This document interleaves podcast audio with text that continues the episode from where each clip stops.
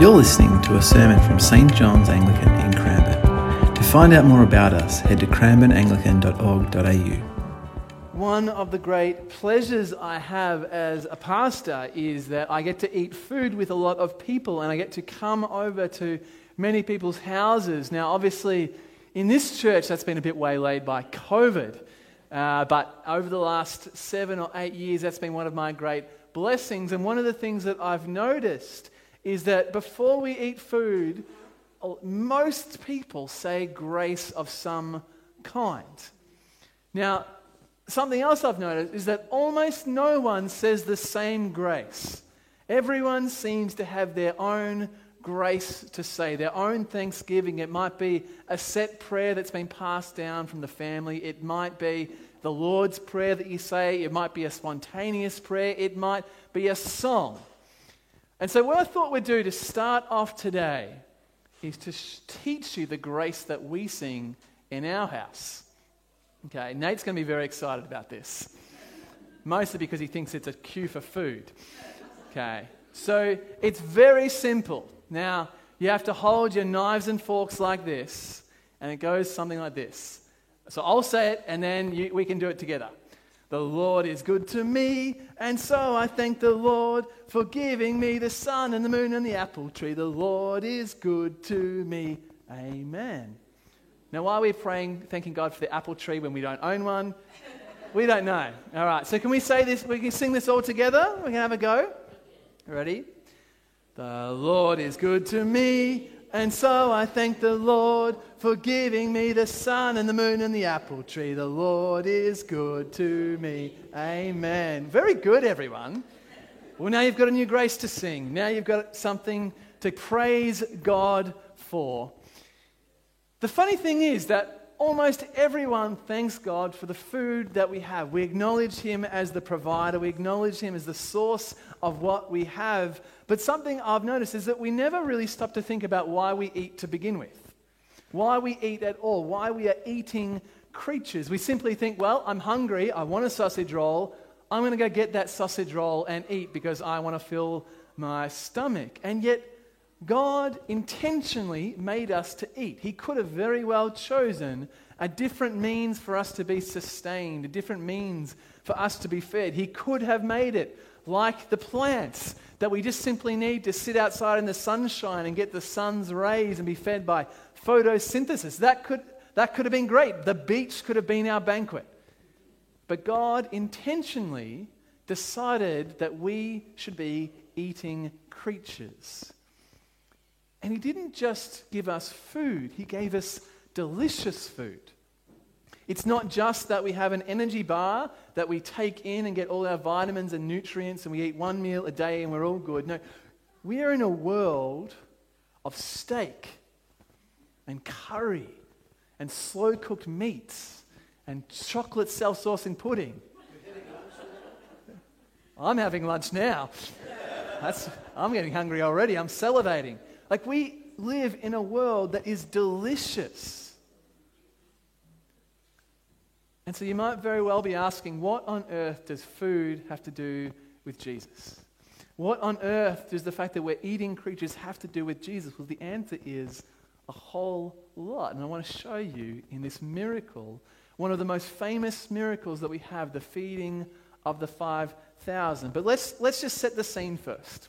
So, in the start of Luke 9, Jesus has gathered his disciples, his apostles together, and he gave them power and authority over the demons to cure diseases, and he sent them out to proclaim the kingdom of God and to heal. He said to them, Take nothing for your journey no staff, no bag, no bread, no money, not even an extra tunic. Whatever house you enter, stay there and leave from there. Wherever they don't welcome you, as you are leaving that town, shake the dust off your feet as a testimony against them. They departed and went through the villages, bringing the good news and curing diseases everywhere. So Jesus has sent his disciples out into the world to preach the good news, to cure disease, and to have power over the demonic. And where we find the story this morning situated is that they've gone out, they've done ministry, and what you see is there's this pattern in the Gospels of Jesus doing things or the apostles doing things and then they retreat, they withdraw, they go to a deserted place, a quiet place to be with God. And so that's what Jesus plans. He says, on the return, the apostles told Jesus all they'd done. They probably shared story after story of miraculous thing. And he took them with him and withdrew privately to a city called Bethsaida. When the crowds found out about it, they followed him. He welcomed them and spoke to them about the kingdom of God and healed those who needed to be cured. Now, this says something about Jesus. Jesus has sent his apostles out. They've gone out and done ministry. They're ready for their holiday. They've come back, and immediately people are following them. And Jesus isn't like, oh, please stop bothering me. I'm so tired of all this. No, he immediately gets to work. He starts speaking about the kingdom of God. He starts curing and healing those with sickness. And that's the backdrop to the feeding of the 5,000. Jesus and his disciples have done incredible things. They've withdrawn, and Jesus is teaching them about the kingdom of God and healing those who need to be cured. And so Jesus then feeds them, and we have this peculiar story about the feeding of the 5,000. So let's read it together. The day was drawing to a close, and the twelve came to him and said, Send the crowd away so that they might go into the surrounding villages and countryside to lodge and get provisions. For here we are here, we are here in a deserted place. They're in the middle of nowhere. This is back backwatersville, Bethsaida. But he said to them, You give them something to eat. They said, We have no more than five loaves and two fish unless we are to go and buy food for all these people. There were about 5,000 men. And he said to his disciples, Make them sit down in groups of about 50 each. They did so and made them all sit down. And taking the five loaves and the two fish, he looked up to heaven and blessed and broke them and gave them to the disciples to set before the crowd. All ate and were filled, and what was left over was gathered up 12 baskets of broken pieces. Now, this is a straightforward story. The crowd is hungry. They've got five loaves, two fish, and Jesus miraculously feeds 5,000 hungry men. Now, if you've ever fed a house of hungry men, you'll know what a miracle this is indeed. 5,000 hungry people, hungry men. There's a lot to feed. But if we zoom out, an important question to ask is what is the point of a miracle? Jesus does lots of miracles throughout the Gospels, but I wonder if you ever asked, why?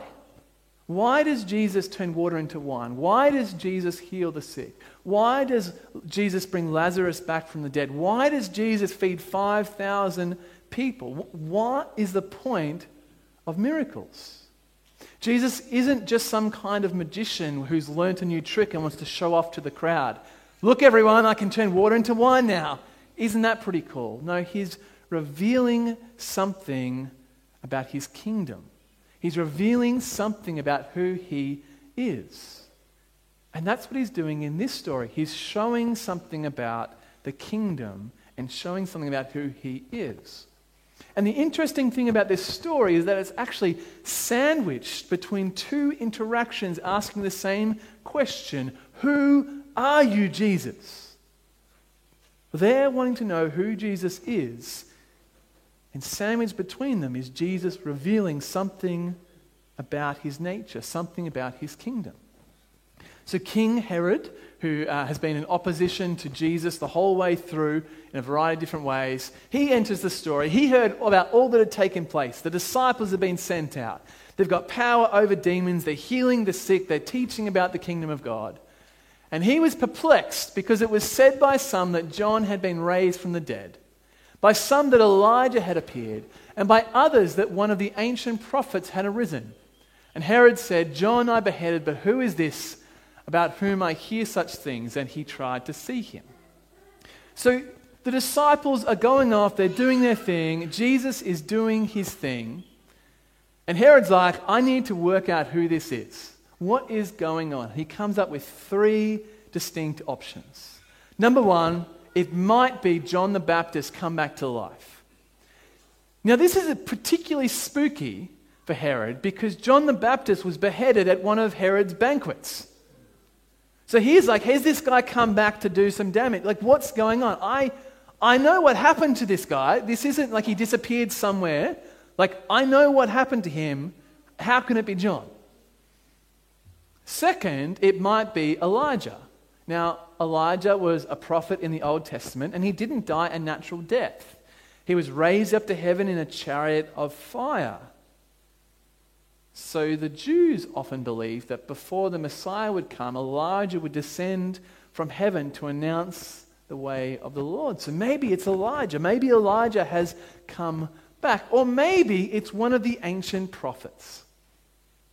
Most people seem to think that he's talking about Moses because Moses said that a prophet greater to me or a greater in my ilk would come back to announce the way of the Lord. So maybe it's Moses. John Elijah, or Moses. Those are the three options.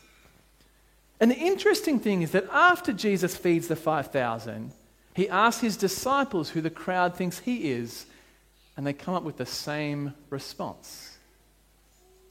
In Luke uh, 9 18 to 20, Jesus was praying alone with only the disciples near him, and he asked them, Who do the crowds say that I am? Same question. Who are you, Jesus?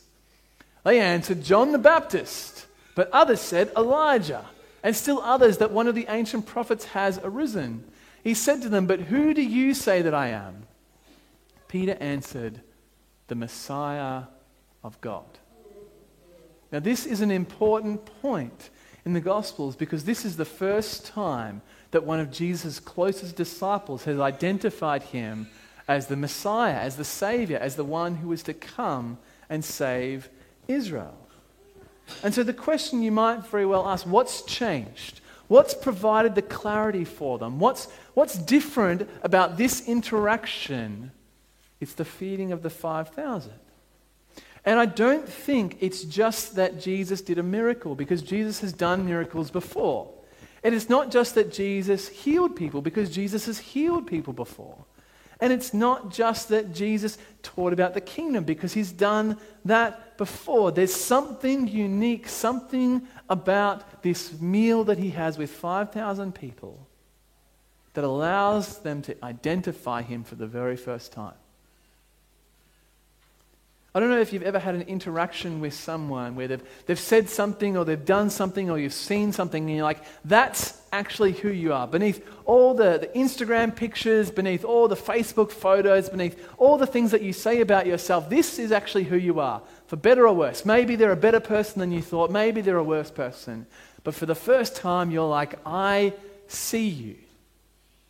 Jesus' disciples saw him after feeding the 5,000, like that's actually who you are. In the book of Isaiah, one of the Old Testament prophets, there's something called the Messianic banquet.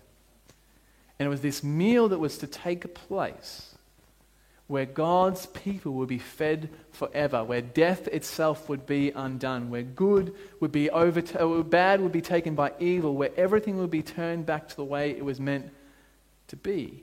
Just, take, just have a read of this. On this mountain, the Lord of hosts will make for all people a fe- feast of rich food, a feast of well aged wines, of rich food filled with marrow, of well aged wine strained clear and he will destroy on this mountain the shroud that is cast over all peoples, the sheet that is spread over all nations. He will swallow up death forever. The Lord God will wipe away the tears from all faces, and the disgrace of his people he will take away from all the earth, for the Lord has spoken. It will be said on that day, This is our God. We have waited for him so that he might save us. This is the Lord for whom we have waited. Let us be glad and rejoice in his salvation.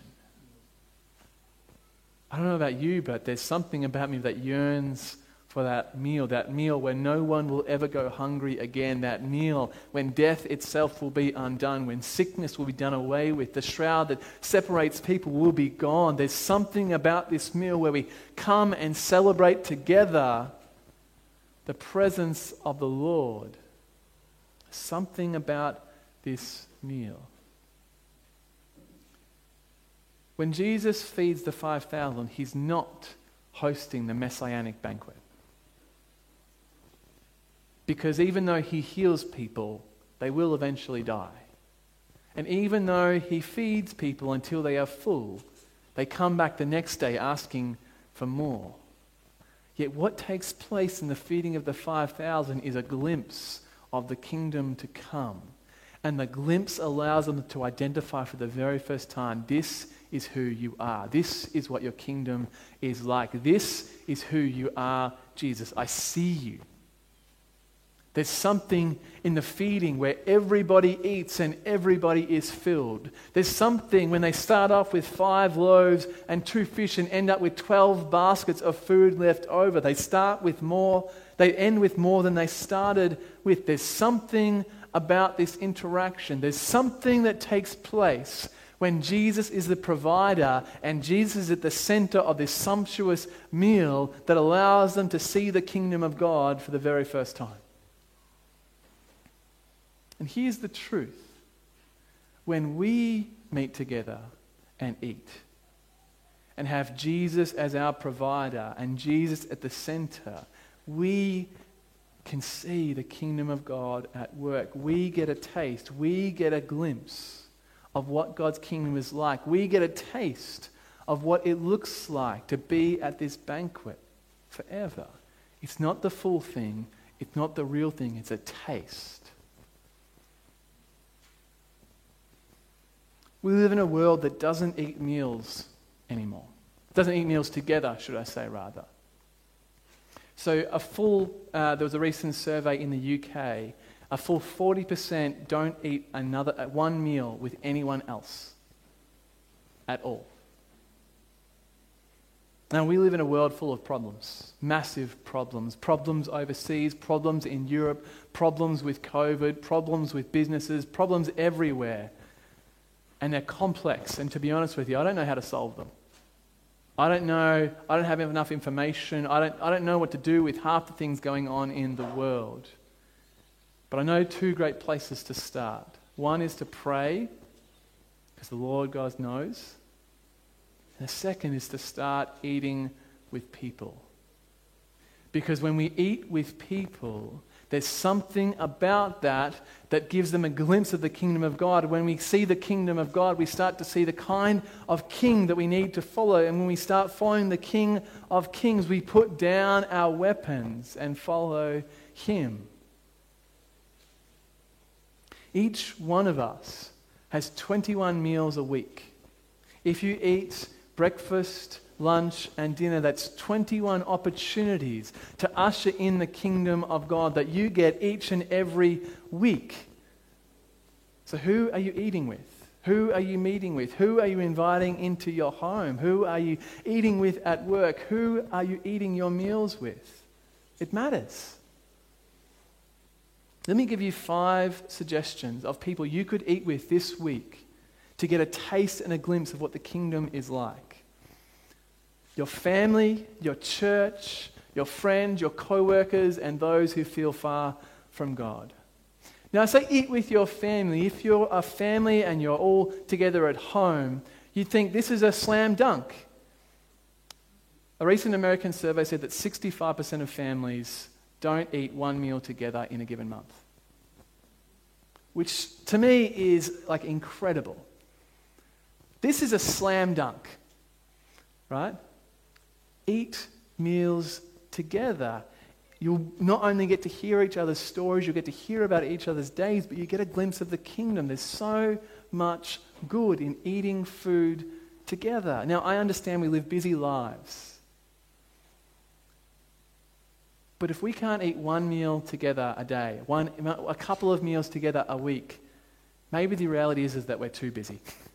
maybe that's something that we need to pare back on. Eat with your church. On Friday night, we had youth group. And uh, it's, it's been a really interesting uh, year of youth groups so far because uh, last year we had eight or nine year 12s who've now moved up to young adults. And so youth has been quite small. And on Friday we had one of our smallest ever nights. And it's really easy to uh, just get lost and think that things aren't working out or this isn't what we wanted. But it was one of the best nights we've ever had. You know what we did? We went and got fish and chips. We brought it back to the church. We played some games and we talked about Jesus for two hours. That's a taste of the kingdom of God. We laughed, we told stories. That's a taste of the kingdom to come. We all, all the leaders left and like, that was great. That's a taste. Eat with your friends. One of the interesting findings is that basically after the age of 30, people stop making friends and start losing friends. We get too busy, we have responsibilities, we have requirements placed on us. Eat with your friends. Don't lose track of people who love you, people who pray for you, people who know you, people who you invite into your lives. Your house might be busy, invite them in anyway. You might not have enough food, invite them in anyway. We talked about at Young Adults one week how many fridge friends do you have? How many people do you know who could come in and open your fridge without feeling awkward? Right? How many people are midnight friends who they've got a problem at midnight? You're the person who call. They call, right? Eat food with your friends, invite them into your house. Eat with your co-workers. Now, I was talking to my dad the other day. My dad uh, works in the city uh, and obviously eats lunch every day. My dad uh, has never missed a meal in his entire life. He, he enjoys his food. He said to me that there are people at his workplace that he's worked with for 10 plus years that he's never talked to, that he's never talked to beyond business. He's never talked to to get lunch together. He's never heard their story. I was like, this is a great opportunity for you, Dad. Why don't you just go up and say, Kylie, why don't we go get lunch together? Like, Carolyn, why don't we just go get lunch together today? Rohit, why don't we just go get lunch together? I'd love to hear your story. I'm in. Like, that's. Yeah. And Mitch, I went, I went, right, Mitch, we can get lunch. But it's such an easy way to hear people's stories and get to know them. And eat with those who feel far from God. There's a very famous story of a Roman emperor called Julian the Apostate. Now, he was the last pagan emperor of Rome, and he had a particular bugbear about Christians. Now, one of his bugbears was that they didn't worship the pagan gods, but his other bugbear, the thing that really got up in his grill, is that they ate food with everybody. He was upset because the Christians were showing everyone up because they didn't just eat with other Christians. They met with everyone. They gave charity. They gave food away. They met with anyone and everyone. It didn't matter whether you were high class, low class, middle class, whether you were white collar worker, blue collar worker. It doesn't matter who you were. We would eat with you because we want you to experience the kingdom of God when we eat together. Don't just stay with those you know. Eat with people who feel far from God. Eat with those who love to show a taste of the kingdom. You've got 21 meals a week. Pick one of them and say, I'm going to do that this week. I'm going to meet with a family. I'm going to meet with my church. I'm going to meet with your friends. I'm going to meet with my coworkers. I'm going to meet with someone who, who feels far from God this week. There are people in this church who don't know each other, even though they've gone to the same church for five years, ten years. Solution go, go have a parma together. Go down to the pub or to the cafe or to the restaurant or wherever it is and eat food together. Now, you might very well at this point say, I can't do that. I'm nervous about COVID, fair enough. I don't have enough money, fair enough. My house is messy. Fair enough. I get it. Right? I get it. But it also sounds an awful lot like the disciples, doesn't it? Jesus says, Go feed those 5,000 men. And they say, What? With, with what? We've only got five loaves and two fish. And Jesus says, Go do it anyway. What did they do? They had faith in Jesus, they used what they had, and they trusted that God would bless their endeavor. So, what should you do? Have faith in Jesus. Use what you have. You don't need to go and have a 15 course banquet. You don't need to go and buy a whole bunch of things. Use what you have. Use what resources you have at your disposal. If you've already cooked food, go find someone else to eat it with. You don't need to buy them food, just eat with them. If you don't want people at your house, go for a picnic. Go for it. Like, there are so many different opportunities to share the kingdom of God with people through food. Use what you have and trust that God will bless your endeavor. Right? So that's my challenge this week. Go grab a meal with someone that you don't know.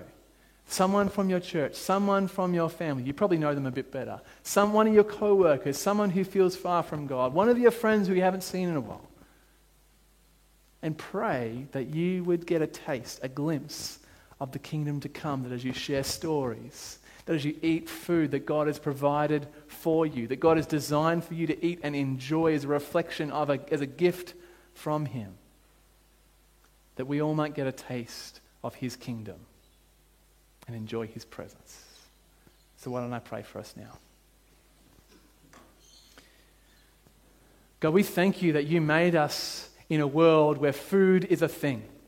You could have made us to get food from the sun or food from mud, but no, you gave us delicious banquets to eat from as a sign of what the kingdom is like. That you gave us variety and creativity and joy in what we eat. So, God, we pray that as we eat, not only with ourselves, but with each other, that you would break in and give us a taste of the kingdom to come. That as we eat and share stories and enjoy each other's presence, that we would enjoy your presence and that we would get a, just have a clear sense of who you are. God, for many of us, this has not been our way of life. So give us courage. Give us confidence in yourself. Provide for us in all the ways that we need provision. God, may we see your kingdom come. God, we pray this in the precious name of Jesus. Amen.